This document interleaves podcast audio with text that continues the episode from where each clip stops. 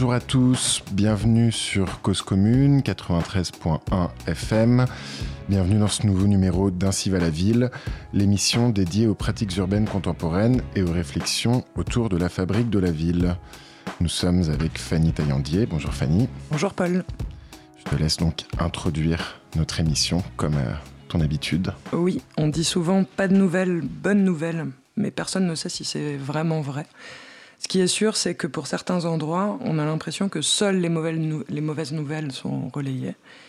Et c'est particulièrement le cas pour les banlieues, par exemple, où vivent quand même un tiers de nos concitoyens, qui n'ont l'honneur de la presse que lorsqu'elle s'enflamme. De toute la presse, non. Une poignée d'irréductibles journalistes au Bondy Blog résiste encore et toujours au discours hégémonique depuis 2005.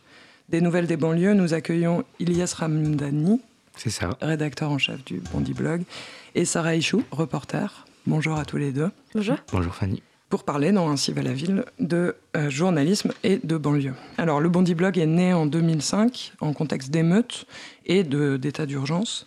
Comment est-ce qu'est venue l'idée que le journalisme pouvait avoir un rôle à jouer à ce moment-là? C'est parti exactement de la réflexion qu'on vient de faire, c'est-à-dire... de se dire à ce moment-là, y a des quartiers qui sont en train de brûler, puisque c'est l'image qu'on avait, c'est l'image qu'ont relayé les médias partout dans le monde. Et finalement, de se dire, mais c'est quoi ces quartiers? Qu'est-ce qui s'y passe?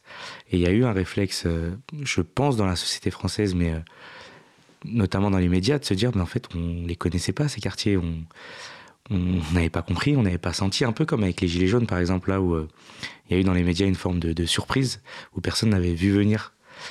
Cette autre France périphérique, c'est la périphérie d'après en fait, d'après la petite couronne, et personne ne l'avait vu venir, en tout cas dans les grands médias, dans les ministères, etc.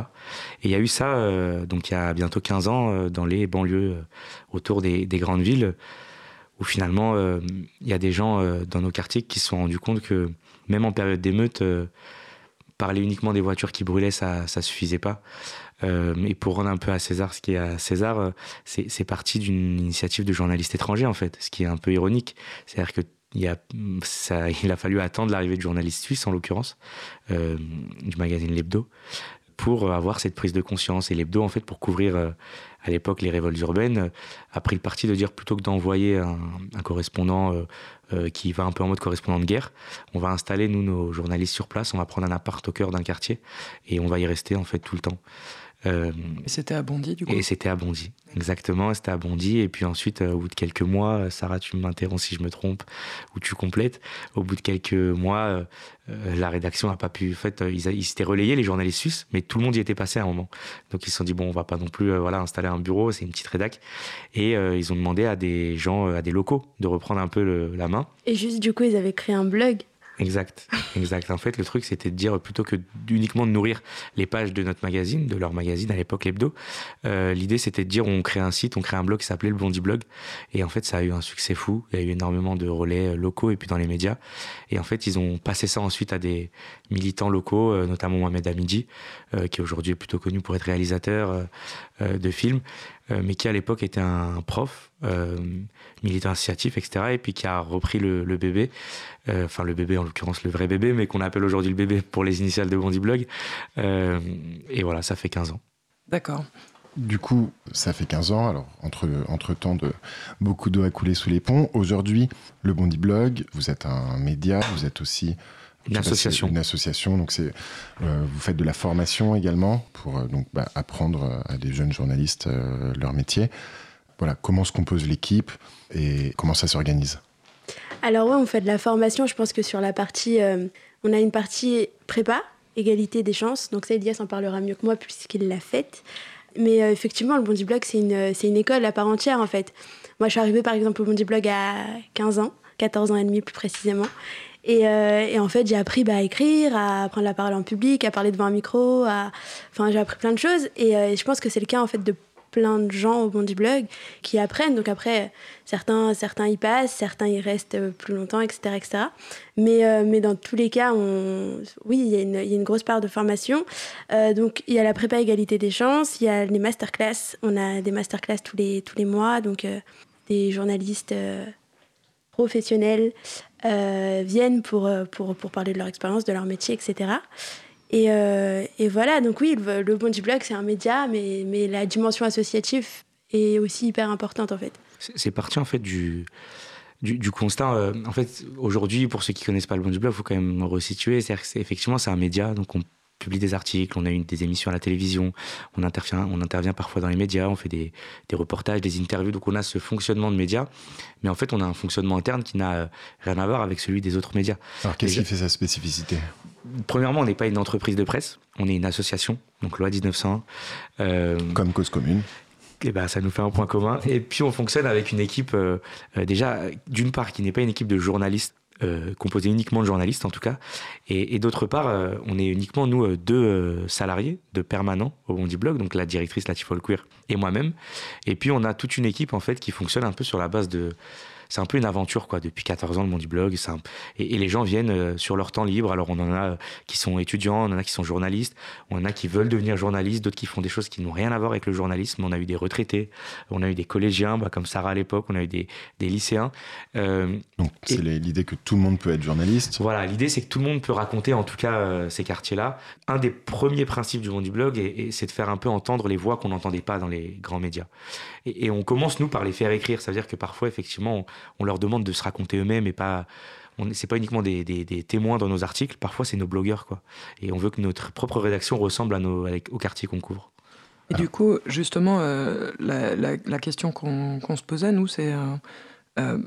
pourquoi est-ce qu'il y a, comme tu dis, ce besoin de donner voix à des voix qu'on n'entend pas ?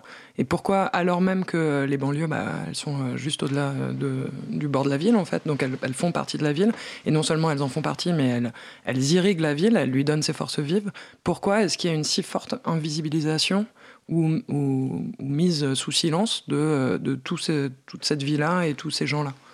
Parce que c'est toujours plus difficile de rendre visible ce qui ne nous ressemble pas. C'est-à-dire que qu'est-ce qui rend visible finalement ? Il y a deux leviers principaux, c'est la politique et les médias. Et quand on regarde aujourd'hui le personnel politique et puis le personnel médiatique, on se rend compte que c'est des gens, au-delà des cas individuels, hein, c'est des populations qui ne ressemblent pas à la population des quartiers. C'est pas les mêmes codes, c'est pas la même...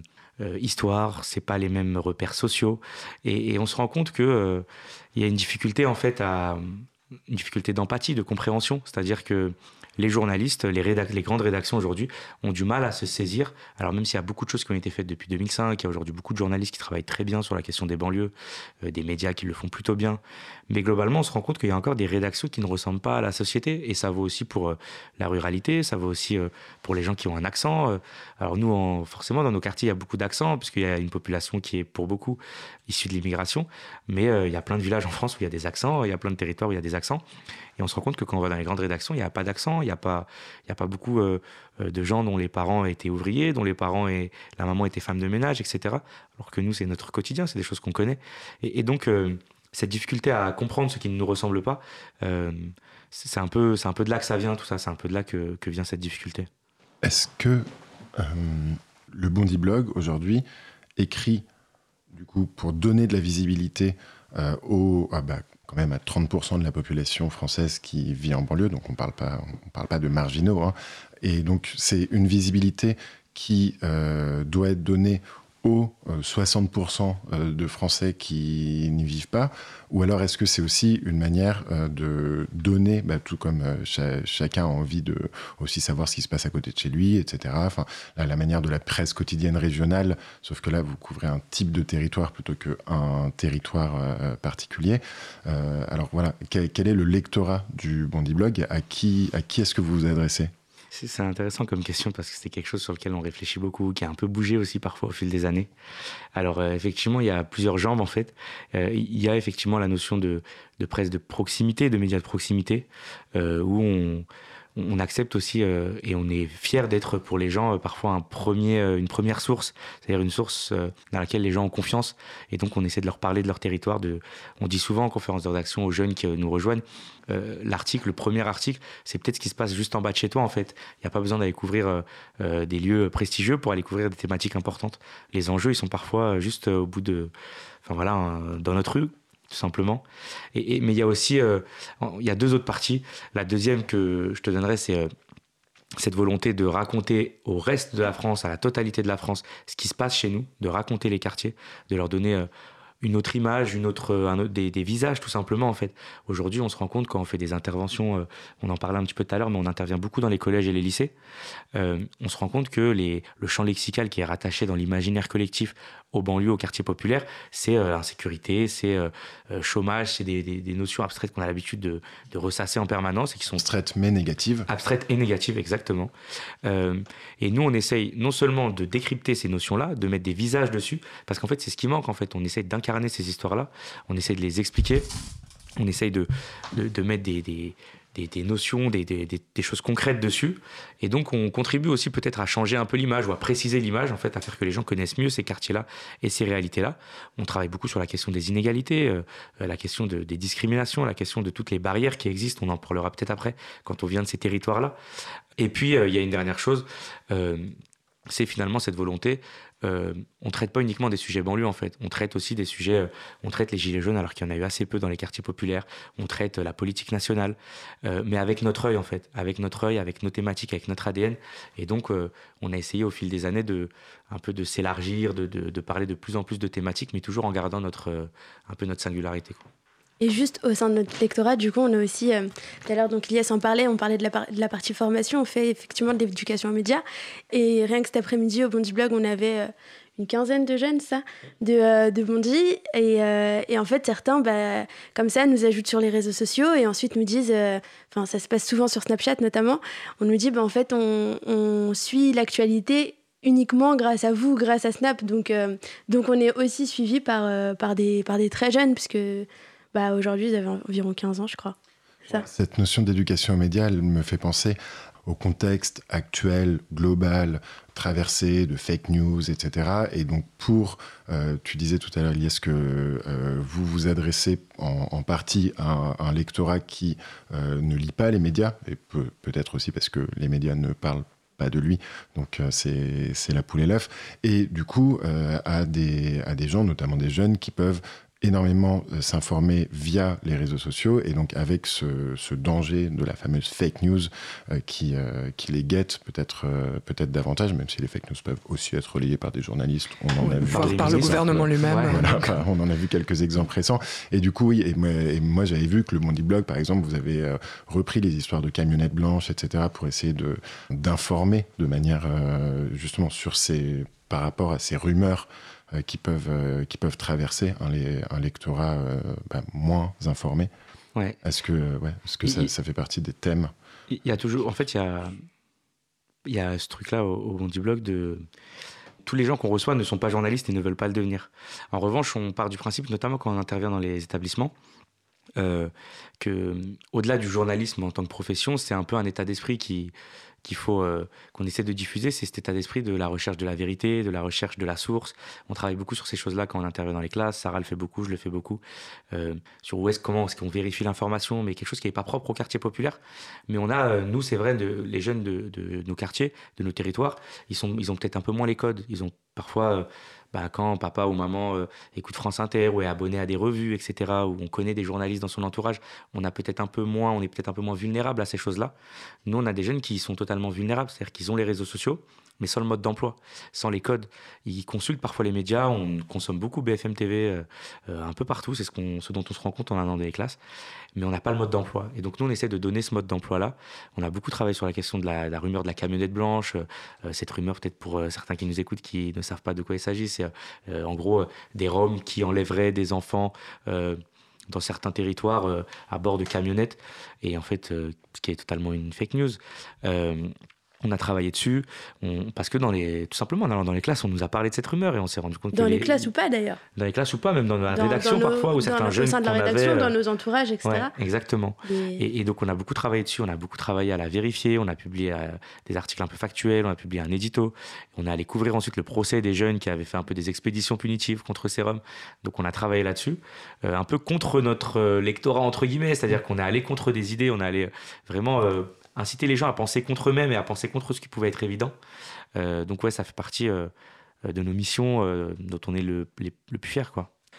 Alors plus globalement, Ilyès et Sarah, nous on s'est rendu compte en regardant un petit peu le Bondy Blog qu'il y avait une question qui nous est chère et qui était assez peu traitée par vous, c'est celle de l'urbanisme et de la fabrique de la ville. Alors est-ce que c'est une question qui vous intéresse, que vous traitez peu? Est-ce que c'est une question qui vous intéresse pas? Enfin, comment ça se... Forcément, elle nous intéresse. Parce qu'elle est centrale, en fait. Elle est centrale, et d'autant en ce moment où il y a des chantiers absolument partout dans toute la banlieue parisienne. Et, ouais, je pense que si... mais ce qui est vrai, hein, c'est qu'on le traite trop peu, etc. On l'a traité, on continue à le traiter, et ça continue à faire partie de nos préoccupations. Mais en termes de quantité, c'est vrai que ça fait partie des thématiques sur lesquelles on a encore trop peu, peut-être, d'articles, trop peu travaillés. C'est pas du tout une attaque. Hein, ah non, mais nous, en fait, on a, historiquement, au Bondy Blog, on a toujours un angle un peu de critique des médias, avec qui on travaille en parallèle. Donc, c'est pas une critique, on n'est pas les révolutionnaires, on n'est pas les donneurs de leçons des médias, mais on essaie toujours d'être dans la réflexion et la critique sur la pratique médiatique. Et donc, a fortiori, on est encore plus dans l'autocritique médiatique. C'est-à-dire qu'on est souvent en train de se demander, est-ce que nous, ce qu'on fait, on est dans la bonne direction? On a parfois réorienté, on se rend compte qu'on a des thématiques qui sont un peu des angles morts, y compris chez nous.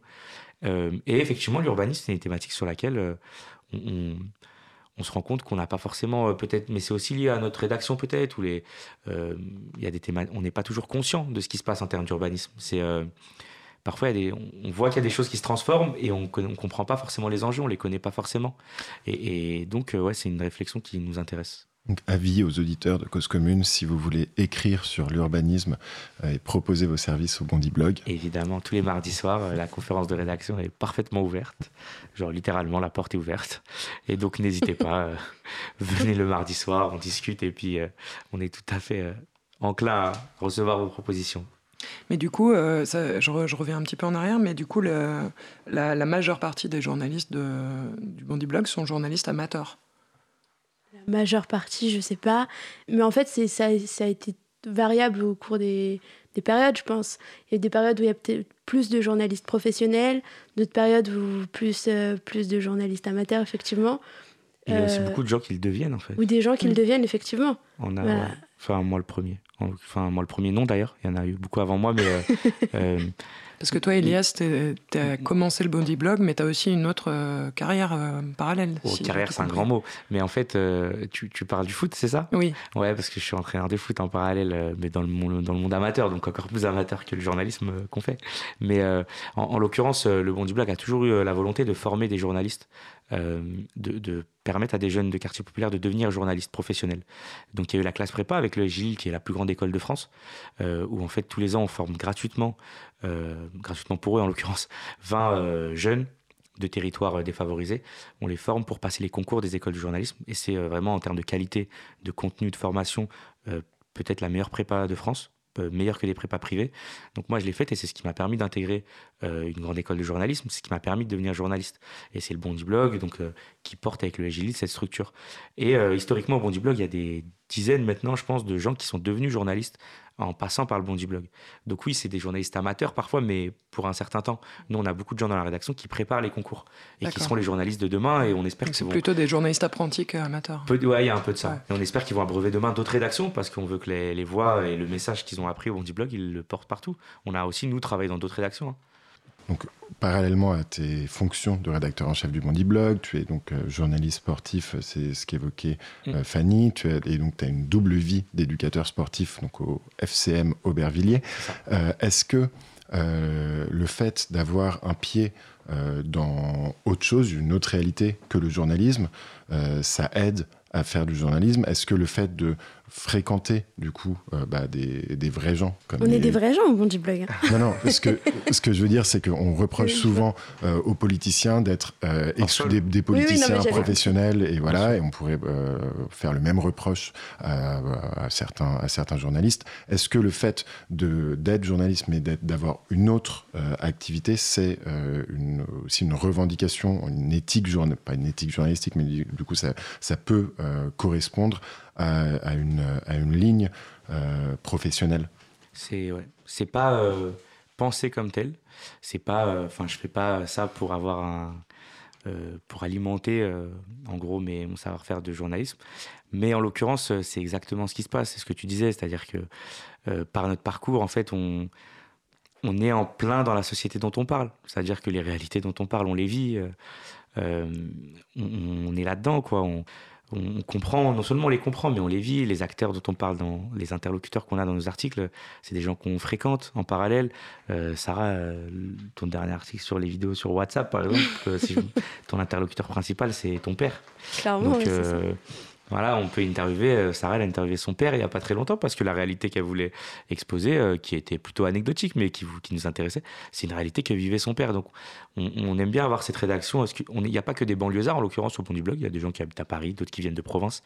Cet engagement, cette intégration dans la société dont on parle, elle est primordiale pour nous. Bon, alors on va laisser la parole à quelqu'un qui aime s'appeler Urbain Premier et qui est Médine, avec sa chanson Prosélite qui, dit-il, décrit la vie urbaine en Alexandre. Cause commune 93.1. Bonnet sur les yeux à la barre des villes. Je viens de traîner dans les lieux de mon Havreville. Je suis de l'époque des trômeurs dans le bar de mine. Et des mines, des confites à coups de baramine. Oh. Que de drames de hurle. Fais de nous de bons dramaturges. Quelques grammes de pur, tu t'endors dans les bras de ta nature, hein. J'en perds mon latin, perquise au matin. Tu perds le terrain, faut en descendre un. Je cause comme un bouquin, je suis pas écrivain, mais je décris la vie urbaine en alexandrin. Cruciverbiste, je craque le vernis. Tellement de choses à dire que je déborde de la ligne. La plume est magique, feta et magie. Brassens, Brel et Ferré, c'est l'album de la ligue. On a nos propres préférences, les tiennes on se les octroie. Ta philosophe de France, moi mon Socrate habite le 9-3. Mon psychiatre le plan d'Ao. Depuis le son des bandits, boy. Ici je lis plus le journal, sauf 3W Bondy Blog. Rentre dans la war room, dégaine de gourou. J'ai le bon discours, je suis comme un tout balourd. La valeur d'un lourd, une perle dans la palourde. Nos quartiers bressons dans la pâleur du jour. J'introduis l'art mineur sur le marché de l'art. Quand le port a fait le bruit d'une machine à dollars. On est tous des casseurs, je lance des pavés de marbre. Black, bloc, tulipe, noir. Un frappe dans la berline, quand la rue transporte les litres. Une grenade dans la playlist, pro de la prose, on est l'élite. Musique outrancière, bouffeur de papier, prêcheur à capuche. Ce soir je suis seul en scène, je rappe ou j'ai papier. Je prêche mais convaincu, ouais je m'ai convaincu. Ça vient pour s'ambiancer, c'est nous les seuls betus qui nous font danser. On le canoncier. Musique argotière, prêtre des paliers, pasteur des prévenus. Ce soir je suis seul en scène, je rappe ou j'ai papier, je prêche mais convaincu. Le rap un sport d'esclaves, qui porte l'espoir d'une jeunesse oubliée. On fait du street art sur les bancs de l'histoire. Nos bars d'immeubles font partie des meubles. Un jour l'hexagone se souviendra qu'on est la partie noble. Un rappeur qui meurt, une biblio qui brûle. Je suis membre d'un gang et d'un club de lecture. Peu taciturne et la langue du bitume. Les tatouages à l'encre, on raconte le vécu. Pas d'œuvre au râpé, c'est pas du rappelé. Un poème si sera, c'est dur à s'en rappeler. Je suis pas républicain, je suis démocraté. Jusqu'à ce qu'elle m'aime la France, je vais la démographier. Mon brouillon c'est ton prix concours. Au FNJ je donne des cours de langue. On fait dans le son et dans les discours. Comme le nègre de François Hollande. Ça te rend heureux d'entendre mes chansons tristes. On vit la torture sous anesthésie. Ça me rendra pas plus politique. Si je kick sur les beats de Pierre Sarkozy, goutte au préau. On vit en vase clos, les autres sont des tricycles au salon de l'auto. Je suis donné pour mort depuis l'époque Mitterrand. Devient jeune vétéran aux pages roses du Tico. Ils possèdent la musique, nous la faisons. Et j'envoie mes lyrics dans l'inframonde. Mais Aragon des momifie Louis Aragon. C'est du punk noir, proteste sombre.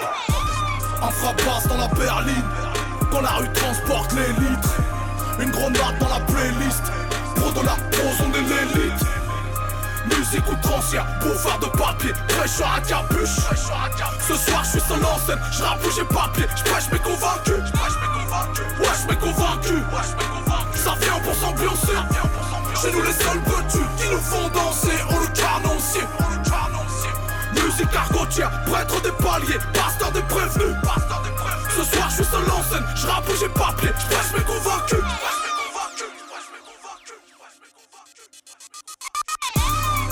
Prose, élite, gros la messe, édite. Sans mécène ni maison de disque, Gene Records, Médine.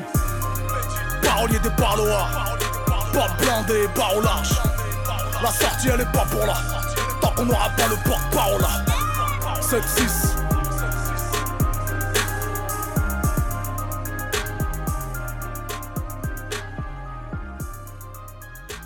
Et oui, Médine ne lit plus le journal, il s'informe uniquement sur Bondy Blog et on espère que bientôt il écoutera aussi Cause Commune 93.1 FM et notamment Ainsi va la Ville où on parle de lui. Médine qui nous dit dans ce même morceau qu'on vient d'écouter, Prosélite, que le rap est un sport d'esclaves qui porte l'espoir d'une jeunesse oubliée et on est toujours avec...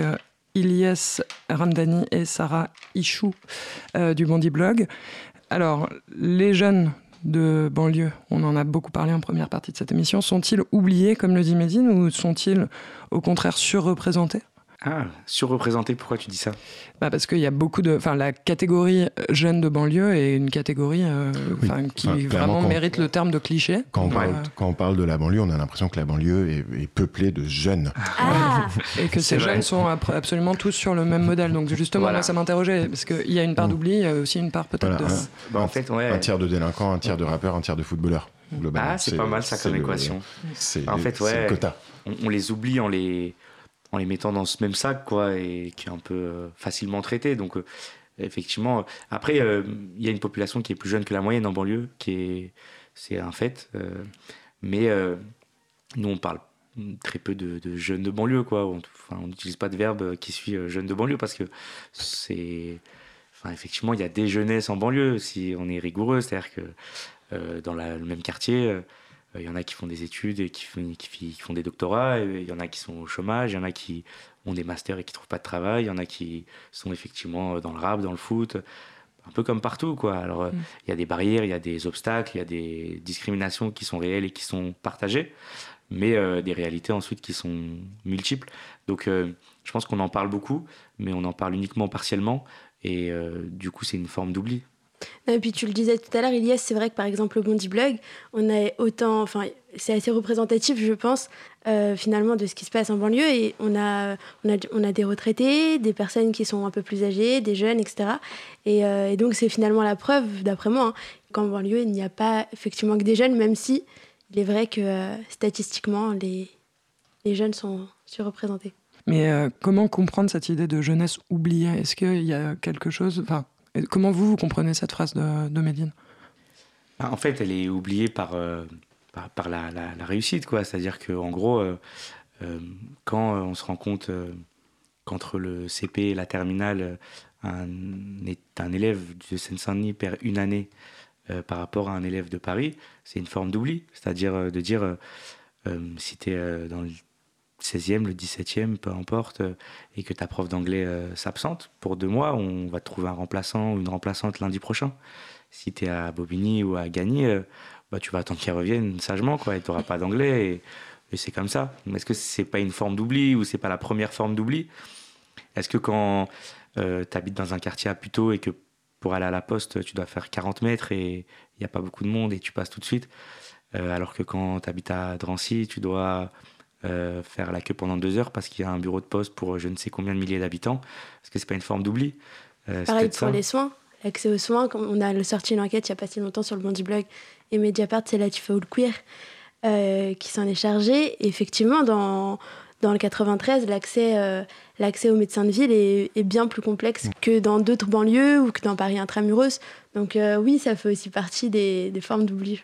Et de fait, la question du soin est tellement importante que ça amène à une espérance de vie de 10 ans moins importante en Seine-Saint-Denis que dans le reste de la population française, ce qui est quand même assez impressionnant. Dans cette enquête, on rappelle par exemple que quand on fait une crise cardiaque, on a 2 fois plus de chances de mourir si on est à Bobigny que si on est dans les Hauts-de-Seine, par exemple.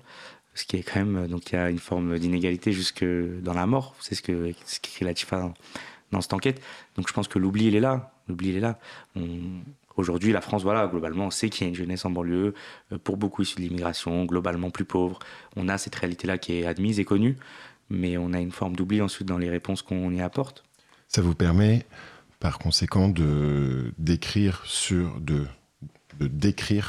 un territoire, un espace urbain qui n'a pas la même réalité que la ville traditionnelle. Donc voilà, tu parlais de l'accès aux soins, de l'accès aux services publics.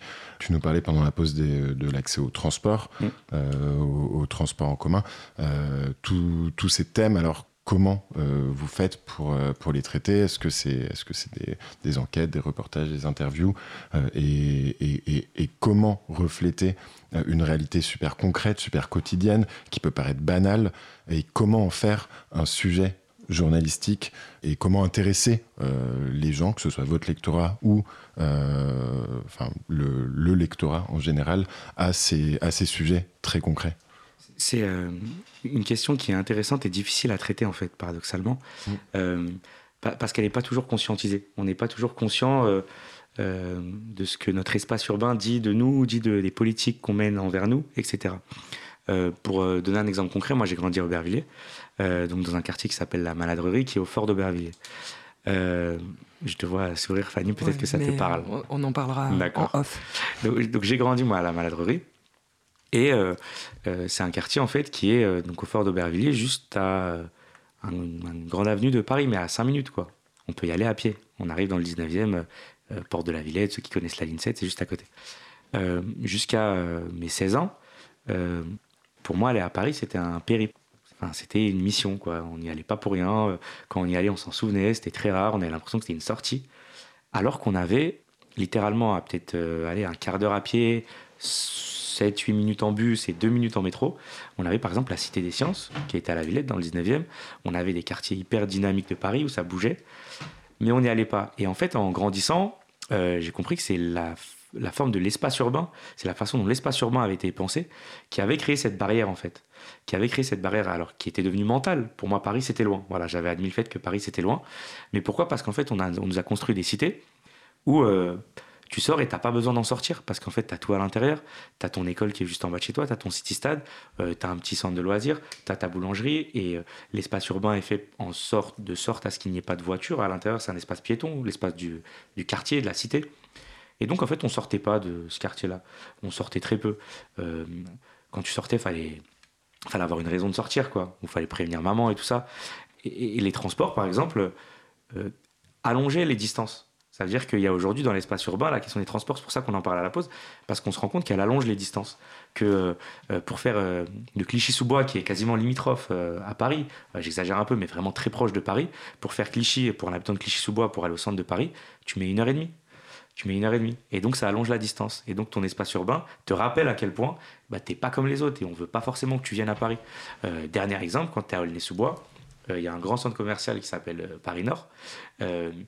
Quand tu viens dans Aulnay-sous-Bois, Paris Nord, maintenant ça a un peu bougé, mais initialement, Paris Nord, c'est hyper difficile à accéder à pied.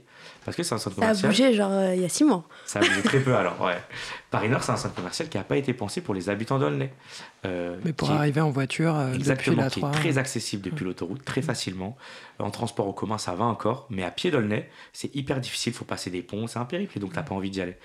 Et c'est... C'est en grandissant et c'est en réfléchissant à la question que tu te rends compte à quel point ça s'est pensé. C'est pas innocent.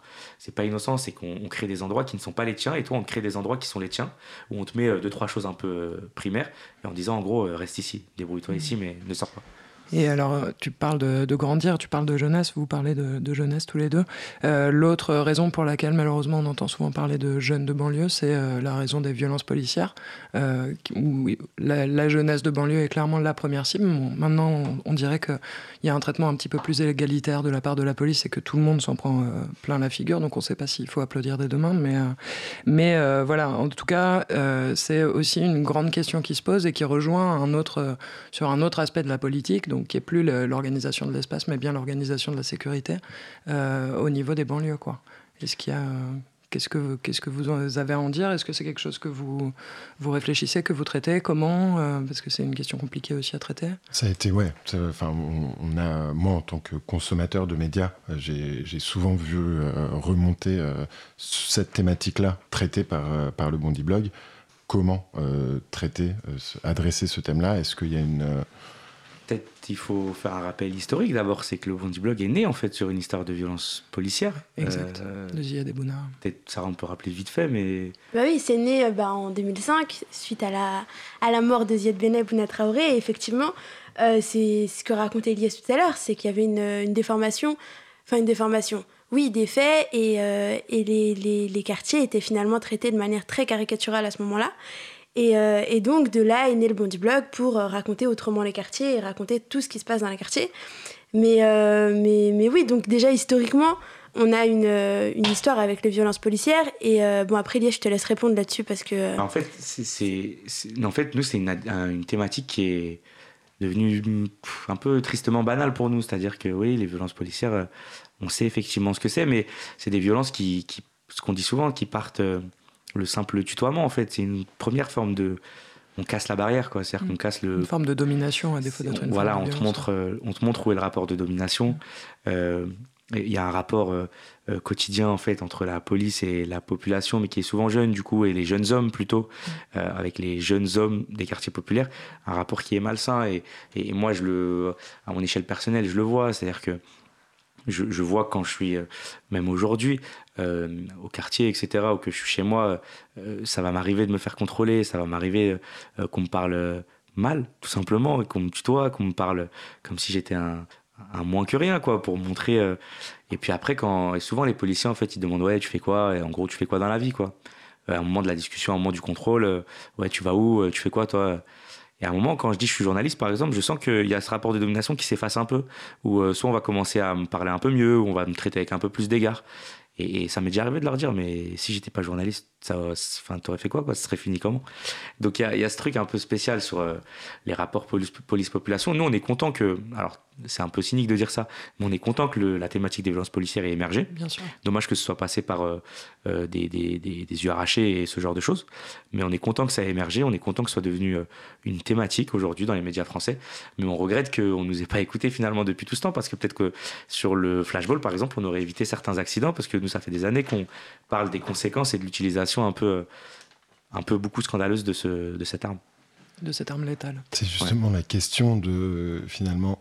en préparant l'émission, Fanny me rappelait que en 2005, il y a eu un état d'urgence qui a été décrété en banlieue, état d'urgence qui s'est remis au goût du jour en 2015. La question des violences policières qui existent en banlieue depuis bien longtemps et qui aujourd'hui arrivent sur la table des gilets jaunes, et donc qui s'élargit en fait. La question de l'accès aux services publics, tu parles d'un accès inégalitaire, mais on voit bien que la tendance elle va plutôt vers un nivellement par le bas de l'accès aux services publics. Alors est-ce que finalement en couvrant la réalité des banlieues aujourd'hui, vous avez l'impression de couvrir le futur, un futur sans doute assez malheureux, de la société française? Ouais, enfin, je ne sais pas si ça touchera toute la société française, mais effectivement, on se rend compte qu'un certain nombre de...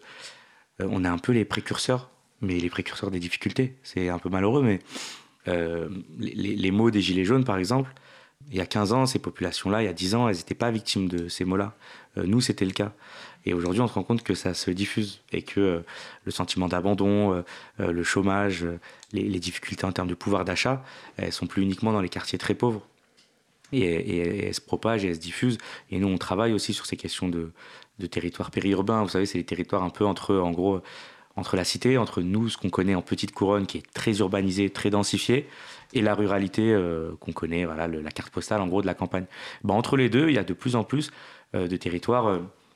qui sont justement dans un entre-deux, mais qui fait mal. Ils ont les inconvénients en fait, de l'urbain et d'être proche de Paris, d'être dans la ville, et les inconvénients aussi de la ruralité, de la distance, de l'enclavement, de l'éloignement. Une marge urbaine dont on a beaucoup dit que les Gilets jaunes seraient issus. Ouais. Alors c'est peut-être aussi une représentation. Ouais, mais je pense que c'est parti quand même de ces territoires-là qui sont un peu dans un entre-deux et qui étaient un peu oubliés. Et nous aussi, je parlais tout à l'heure d'autocritique, on s'est rendu compte que nous aussi, on parlait parfois peu de ces espaces-là, de ces territoires-là. Là, par exemple, on prépare, j'espère qu'en le disant, on ne va pas nous le piquer ailleurs, mais on prépare une série... Journaliste, bouchez-vous les oreilles. On prépare une série, par exemple, de reportages sur les villes qui sont au bout des lignes du RER. Vous savez, c'est les villes qu'on connaît assez peu, en fait. On connaît juste le nom, on les voit sur la ligne du RER, on se dit ça doit être archi loin. Et en fait, qu'est-ce qui se passe dans ces villes-là, quoi? Si on s'endort dans le RER et si on se réveille là-bas, c'est quoi? Enfin, c'est quoi? C'est la campagne, c'est la ville, c'est des pauvres, c'est des riches. Qu'est-ce qui se passe? Et donc, on prépare une série de reportages sur ces marges-là qui sont dans l'urbanité sans y être vraiment. Depuis tout à l'heure, on évoque des sujets qui sont des sujets politiques, que ce soit de politique publique ou juste de projet social, sociétal. Le Bondy Blog semble avoir une ligne politique plutôt de gauche, sans être affilié évidemment à personne. Vous couvrez parfois les politiques, vous en avez reçu certains. Comment vous choisissez les sujets et comment vous définiriez votre ligne politique ? Alors en fait, on a toujours eu cette conviction-là et ce leitmotiv-là de ne pas être partisan, qui est partagé par la profession globalement, mais d'être engagé en fait pour des territoires, pour des gens, pour des causes. Là, on a signé une tribune contre les violences policières et pour le respect de la liberté de la presse. On n'a pas peur de s'engager, on n'a pas peur, mais notre engagement en fait, il passe par les thématiques qu'on aborde, par les voix qu'on porte, et il passe pas par... On est très critique, vraiment. Bon, c'est un peu la tarte à la crème quand on pose cette question de dire finalement à gauche on nous dit qu'on est à droite et inversement. On nous dit pas qu'on est à droite, mais à gauche on nous dit pas qu'on est forcément des amis. Moi on recevait les personnalités de gauche au Bondy Blog Café. Moi j'ai interviewé Manuel Valls dans le cadre d'un partenariat avec RFI pendant 1 heure. Je pense pas qu'il soit sorti. Ouais, c'est pas franchement à gauche non plus. Non, mais par exemple pendant le quinquennat de François Hollande. À l'époque ça l'était. Enfin, c'était censé l'être en tout cas. Pendant le quinquennat de François Hollande, je suis pas sûr qu'on ait eu des rapports très bon avec le pouvoir exécutif, avec le gouvernement, et qu'on a été très clément avec eux. Aujourd'hui, Oui, d'ailleurs, à un moment, j'avais vu passer un article où vous expliquiez pourquoi vous alliez pas couvrir visite de François Hollande à Aubervilliers, parce qu'on voulait pas rentrer dans le jeu de la communication politique. Cette visite, c'était purement une visite de communication, etc. Et en plus, nous, par exemple, en Seine-Saint-Denis, il y a aujourd'hui une majorité de villes qui sont à droite. Alors on dit c'est un bastion de gauche, etc., mais il y a aujourd'hui une majorité de villes qui sont à droite. Et les villes en fait où les gens sont le plus satisfaits pratiquement de leur maire, c'est les villes UDI, un peu avec Jean-Christophe Lagarde, à Drancy, à Bobigny, etc., à Aulnay. Et donc on a ce truc-là où finalement la Seine-Saint-Denis est une population un peu de plus en plus volatile sur le plan politique. Il n'y a plus cet ancrage à gauche historique. C'est plus la banlieue rouge. C'est plus la banlieue rouge. Voilà, c'est plus la banlieue rouge. Il y a un ADN, mais qui est de plus en plus volatile. Et donc nous, on est vraiment très très loin des engagements partisans, etc. Quand ça recoupe des causes, on relaie. Quand ça recoupe des causes, qu'on porte. Mais on est beaucoup plus proche de nos causes et de nos engagements. Si vous voulez, les grands partis politiques ont aussi oublié la jeunesse dont tu parlais tout à l'heure, Fanny. Donc on l'a dit, on l'a écrit, on l'écrit encore. Bon, et en parlant de jeunesse et en parlant de Seine-Saint-Denis, Bondy, c'est quand même aussi la ville d'un des jeunes les plus importants de France. Du monde. Du monde, en fait, ouais, c'est ça. À savoir Kylian Mbappé. Du coup, Ilyès, donc le football, tu connais bien. Et j'ai vu, mais j'ai pas pu lire l'article, que ton dernier papier dans Libération, c'était sur le rapport entre le football et le béton. Que les grands du football sortaient du béton. Est-ce que tu peux nous parler un peu du foot et de la ville, ou du sport en général et de la ville ? Oui, j'ai aussi écrit, je fais ma pub là, je fais mon autopromo.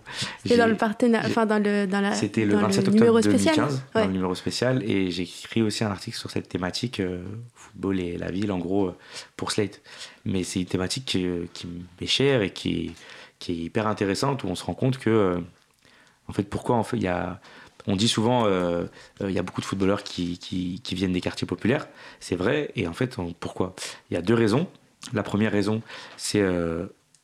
alors, c'est pas très politiquement correct de dire ça parfois, mais c'est lié en fait au fait que beaucoup sont issus de l'immigration et que donc ça donne une population qui est très diversifiée.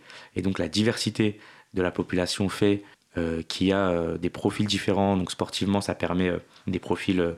athlétiques, mentaux parfois, qui sont différents, sans faire de déterminisme. Et l'autre raison, c'est l'espace urbain. L'espace urbain, en fait, je parlais tout à l'heure de ces cités où en gros on faisait en sorte qu'on n'en sortait pas, mais il y avait toujours, dans la tour où j'ai grandi, juste en bas de ma fenêtre, il y a un city-stade. Et l'espace urbain a été aménagé pour qu'il y ait cette possibilité de jouer au foot partout et tout le temps. Il y avait du monde, c'était des grandes tours, des longues barres, avec énormément de monde, très dense. Donc en fait, même à 10h du matin, t'avais assez de monde pour faire un match, quoi. Ouais, on trouve plus de copains pour jouer au foot, effectivement, en dans bas un grand ensemble de 4000 logements. Que dans mon village de 50 habitants où on faisait des matchs à 3, ouais, ce qui est plus dur. Bah, c'est exactement ça. Il y a aussi le fait que nous, quand on a commencé, on voulait faire un sport. Bon, on aimait le foot forcément, mais en fait, parfois, le foot, c'était le plus accessible aussi. Faire du tennis, ça a un prix. Alors, il y a plus en plus de travail qui est fait pour ça, il y a le passeport loisir de la CAF, etc. Je ne vais pas m'attirer les foudres de la CAF. Non, de la CAF, c'est pas grave encore, mais des associations sportives parce qu'ils font un gros boulot. Mais le foot, ça reste un des sports les plus accessibles. Il n'y a pas besoin de grand-chose, il faut acheter des crampons qui coûtent 20 € à Decathlon, là, je fais une petite pub, et rien d'autre, quoi. Il ne faut pas grand-chose. Et le foot, ça ne coûte pas cher, il ne faut pas corder ses raquettes, faut pas, etc. Donc il y a ce truc-là qui est lié à l'aspect social, mais je pense vraiment que le bâti, l'espace urbain favorise en fait ce sport-là, parce que par exemple, sans rentrer dans le détail, mais le mur, c'est un élément qui nous a appris à jouer au foot. Il y a un jeu qui s'appelait le mur, tout simplement. Et comme en fait on est entouré de murs, en fait ce jeu on pouvait jouer partout. Et en fait ça consiste, pour schématiser, on est 3 en face du mur, ou 4 ou 10, et en fait chacun frappe à son tour contre le mur. Et l'objectif, c'est de mettre un ballon qui est suffisamment difficile pour que l'autre puisse pas le reprendre. Et s'il peut pas le reprendre, il est éliminé. Et donc le dernier qui survit a gagné. Donc on a appris à jouer comme ça. Les city stades, on jouait avec les rambardes sur les côtés, on jouait avec les murets.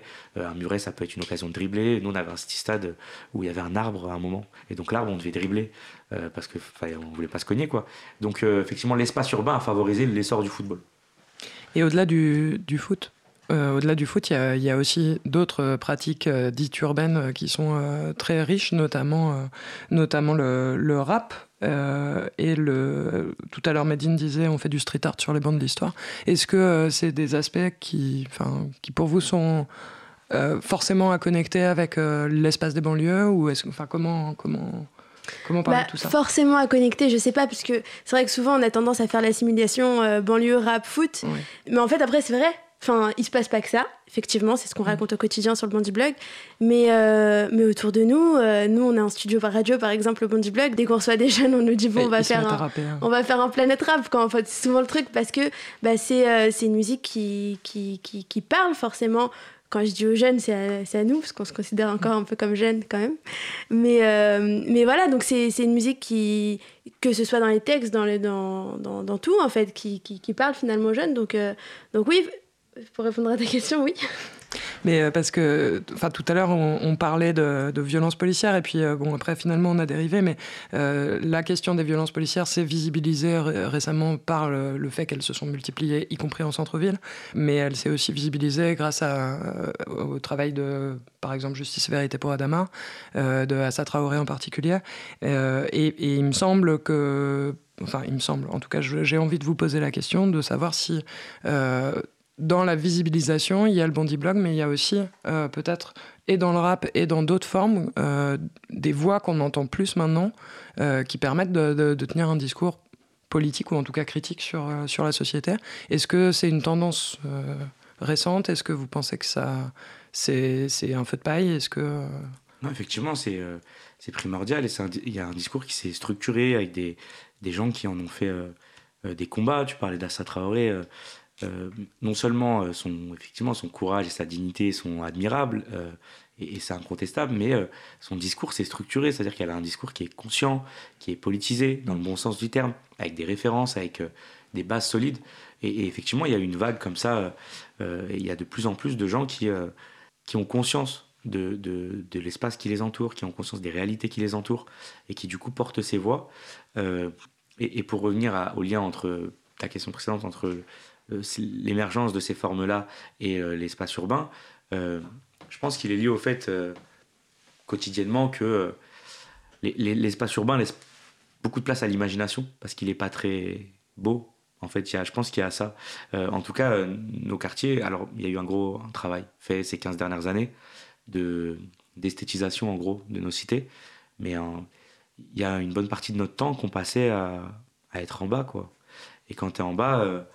tu fais plusieurs choses, tu réfléchis, tu parles, tu nourris en fait ton imagination et ta créativité pour contrer un peu, sans tomber dans les images d'épinal, mais pour contrer un peu la routine et un peu le temps qui passe. Et c'est pour ça que, par exemple, le parcours, c'est fascinant, parce que le parcours, c'est comment tu te sers de l'espace urbain qui est à ta disposition pour inventer quelque chose, pour inventer un sport. Tu dis, ok, il y a des bars, il y a des murs, il y a des toits et tout ça, bah, je vais en faire un sport. Et le parcours, c'est un sport qui est fascinant. Le street art, c'est fascinant. C'est-à-dire que de dire, non, ne m'aménage pas un espace. Moi, l'art, je n'ai pas besoin de matériel, je n'ai pas besoin de grand-chose. Donne-moi juste l'espace qui est autour de moi, l'espace urbain, celui que je connais le mieux, en fait. Et je vais en faire un art. Et cette notion de créativité, et dans le sport aussi, en fait, le footballeur de quartier, souvent, quand on le confronte à des footballeurs d'autres territoires, on se rend compte qu'il est plus créatif. Il a nourri cette imagination-là. Et donc, je pense que l'urbanité, elle est liée à une forme de créativité dans nos cités. Alors, dans l'espace urbain, il y a une spatialité, il y a une matérialité, mais il y a aussi des acteurs, tout un tas de gens qui agissent.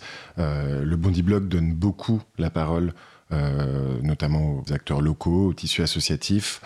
Comment est-ce qu'on fait pour donner de la visibilité aux acteurs sociaux, aux acteurs associatifs, et pour, du coup, mettre la lumière sur des acteurs, souvent des petites assos qui essayent au quotidien d'influer sur l'espace et sur la société avec les petits moyens que l'on sait. J'ai l'impression que ça fait aussi partie des buts du Bondy Blog, mais est-ce que vous continuez à... Bien sûr, ça fait partie de nos mantras, quoi. C'est-à-dire de dire quelque chose qui est dit depuis 15 ans, c'est-à-dire nous, on est dans les quartiers, pas seulement quand ça brûle, c'est un peu ce par quoi tu as commencé tout à l'heure, Fanny. C'est de dire, nous, le quartier, il nous intéresse à 10h du matin quand il ne s'y passe pas grand-chose, parce qu'en fait, à 10h du matin, effectivement, dehors, il ne se passe pas grand-chose. Les gens sont au travail, etc. Mais il y a un local associatif où il y a des mamans qui, quand elles ont déposé leurs enfants à l'école, sont en train d'apprendre le français. Il y a une solidarité qui s'opère, il y a des choses qui se passent, il y a des retraités qui investissent l'espace urbain. Et donc, nous, on a pris ce parti de dire on couvre ces quartiers-là, mais tout le temps. Quand c'est chaud, quand c'est pas chaud, quand c'est bien, quand c'est pas bien. On parle beaucoup d'initiatives positives et on parle de... Enfin voilà, quand des jeunes de Clichy, pour revenir à ce que je disais tout à l'heure, quand des jeunes de Clichy décident de prendre leur voiture pour aller casser du rhum parce qu'ils sont persuadés qu'ils enlèvent leur petit frère et leur petite sœur, on dit que c'est n'importe quoi et on écrit que c'est n'importe quoi. Mais quand on les prive d'emploi parce qu'ils sont à 1h30 de Paris, parce que les transports, ça fait 14 ans ou 15 ans qu'ils attendent le tramway, on l'écrit aussi. Et quand ils font des choses super et quand ils s'entraident entre eux et quand ils s'organisent pour aider des populations pauvres, on le dit aussi. Donc nous, c'est quelque chose qui est important. Peut-être juste un exemple sur les bâtisseurs. Est-ce que tu peux juste... on a une rubrique donc, sur le Bondy Blog qui s'appelle « Les bâtisseurs ». Et du coup, c'est une rubrique dédiée finalement à ces acteurs locaux qui font la banlieue au quotidien finalement. Et du coup, comment est-ce qu'on les trouve, comment est-ce qu'on décide de parler d'eux? C'est des gens soit qu'on connaît, soit qui nous contactent, soit dont on entend parler, qu'on connaît via les réseaux, via nos réseaux, etc. etc. Et du coup, voilà, ça va vite. On en a tellement, c'est ce qu'on se dit souvent. C'est que ce que je te disais tout à l'heure, par exemple, avec le nouvel exemple dont je te parlais tout à l'heure. Ouais. Bref, on a plein en fait, de gens autour de nous. Tu peux nous parler de cet exemple ? Qui sont... Non, ça reste... non, je rigole, c'est quelqu'un qui finalement travaille sur des maraudes, qui fait finalement du lien social au quotidien et voilà. Et du coup, des bâtisseurs et des acteurs locaux, on en a tous ceux qui font bouger les lignes, même à l'échelle très locale, quoi. Ouais. Parfois, faire bouger les lignes dans sa rue, c'est déjà beaucoup. Donc Bondy Blog, c'est aussi la voie des possibles. Bondy, c'est la ville des possibles. Bondy, c'est la ville des possibles. Le slogan Bondy, c'est la ville des possibles. Mais la voie des possibles, on le laisse à Cause Commune. On s'inscrit, on partage, mais... on est heureux de partager ça avec vous. En tout cas, à Bondy ou à Cause Commune, cherche ton bonheur partout, viens et refuse ce monde égoïste.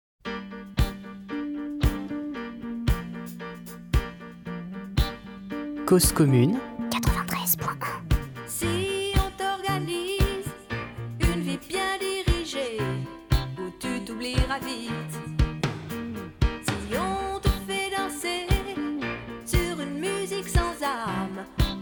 L'amour qu'on quitte. Si tu réalises que la vie n'est pas là, que le matin tu te lèves sans savoir où tu vas, résiste, prouve que tu existes, cherche ton bonheur partout, va, refuse ce monde égoïste, résiste.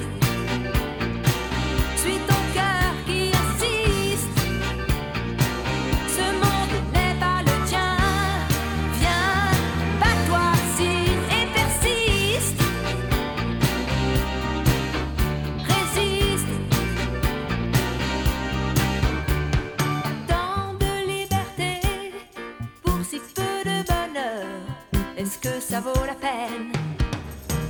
Si on veut t'amener à renier tes erreurs, c'est pas pour ça qu'on t'aime. Si tu réalises que l'amour n'est pas là, que le soir tu te couches sans aucun rêve en toi, résiste, prouve que tu existes, cherche ton bonheur partout, va, refuse ce monde égoïste,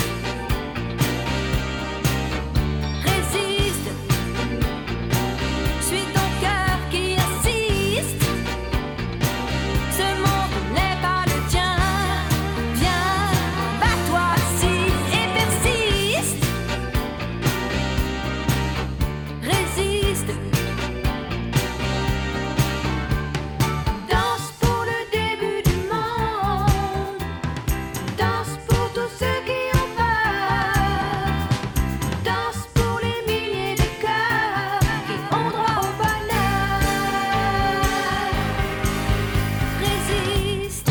Résiste. Résiste. Résiste. Prouve que tu existes. Cherche ton bonheur partout. Va, refuse ce monde égoïste. Résiste.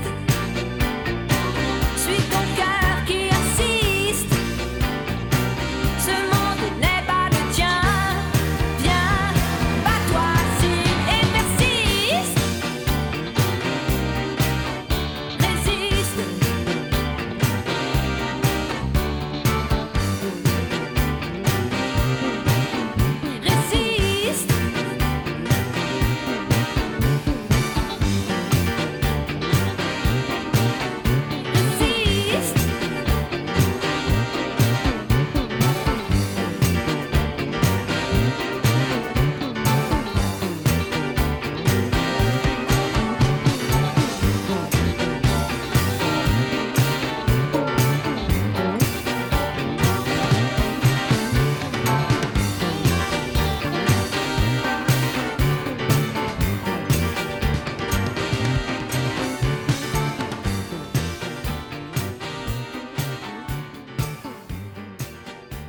De retour sur Cause Commune, nous sommes toujours dans Ainsi va la Ville, nous sommes toujours avec Ilyès Ramdani et Sarah Ichou du Bondy Blog.